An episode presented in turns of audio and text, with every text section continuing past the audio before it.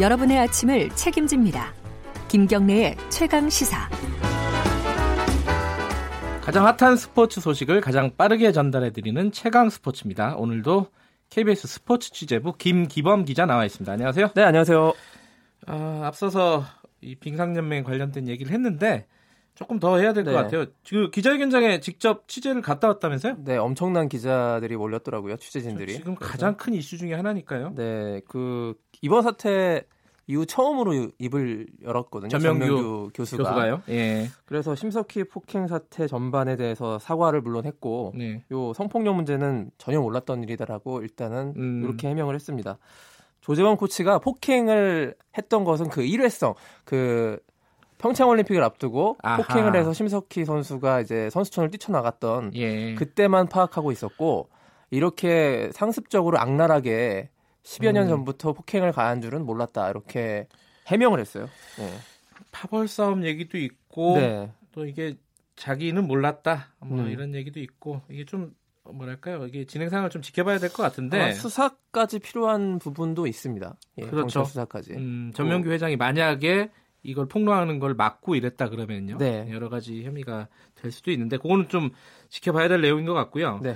그런데 기자회견 하면서 이기흥 대한체육회장 얘기가 나왔어요. 네. 이게 약간 뭐 뭐랄까요 유탄을 맞았다고 해야 될까요? 네, 이게 어떤 내용입니까? 어제 이제 전명규 교수가 기자회견을 했는데 이기흥 회장의 과거 발언이 재조명되는 일이 있었습니다. 네. 그 한 일주일 전쯤에요. 네.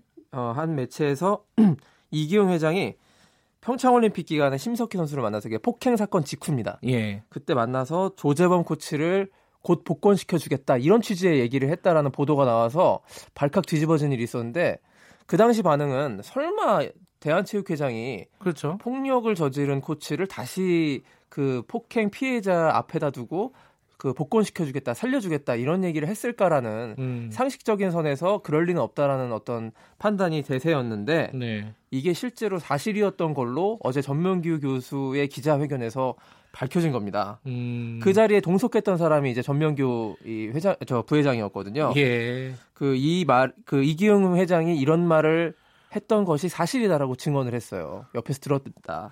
좀 약간 우발적으로 나온 음. 말인 것 같기도 하고 실언에 가까운 것 같긴 한데요. 네. 이렇게도 또 덧붙였습니다. 전명규 교수가 이기영 회장이 이제 밑에 사람들한테 보고를 좀 잘못 받았다. 네. 그를 잘못 받은 것 같다. 그래서 이해를 잘 못한 상태에서 심석희 선수한테 상처가 될 수 있는 말을 내뱉은 것 같다. 이렇게 음. 얘기는 했는데 예. 어쨌든 상식이 굉장히 어긋나는 말이어서 그 대한체육회장 뭐 파문이 좀 더 일 것 같고요. 가뜩이나 지금 시민단체에서 대한체육회장이 이번 사태에 책임을 지고 사퇴해야 된다 이런 목소리가 음, 높은데 예. 여기에 좀 기름을 들이붓는 그런 일인 것 같습니다. 원래는 어, 대한체육회에서는 그 회장이 이기흥 회장이 심석희 선수를 만난 적도 없다. 네, 이렇게 얘기를 했었죠. 그렇게 해명했었죠. 이번에 전명규 교수의 기자회견 뒤에 뭐라고 하던가요? 체육회가 또 공식 반응 내놨는데 만나긴 했는데 아. 저런 발언을 한 것은 없다.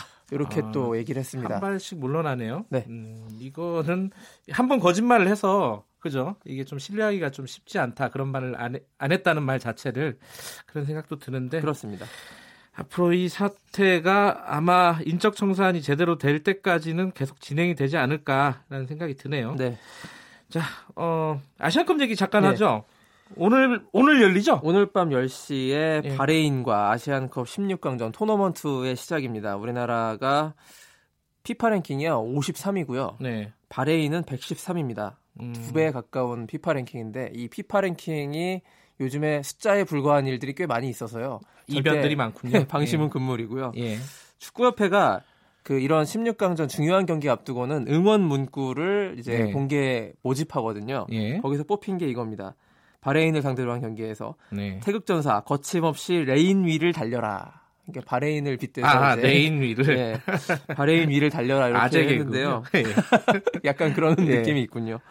어쨌든 우리나라가 화끈한 대승을 거뒀으면 좋겠고요. 무엇보다 네. 손흥민 선수가 한 5일 정도 푹 쉰 만큼 네. 최고의 컨디션을 발휘해 준다면 무난히 승리를 할 수 있다고 보고 어, 베트남이 이제 8강 진출했잖아요. 베트남 상대가 결정됐는데 일본으로 결정됐어요. 야. 또 이거 굉장히 재미있는 경기가 강 팀이 네. 8강에서 붙는군요. 우리 국민들은 많이 베트남 박항서 감독을 응원할 것 같습니다. 요새 한일 관계가 별로 안 좋아서 더군다나 대리 예. 한일전이라고 좀 볼 수 있는데요. 예. 뭐 승패를 떠나서 좋은 경기이기를 좀 기원하겠습니다. 네. 농구 소식 잠깐 알아볼까요? 네. 우리은행을 K, KB 국민은행이 이겼다면서요?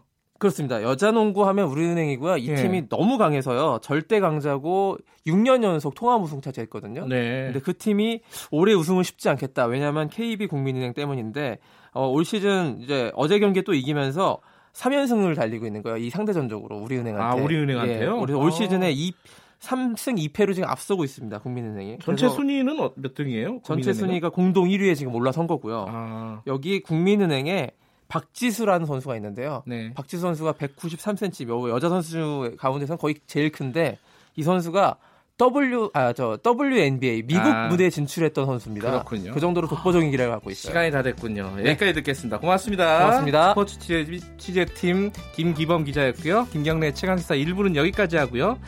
어, 2부 잠시 후에 뵙겠습니다.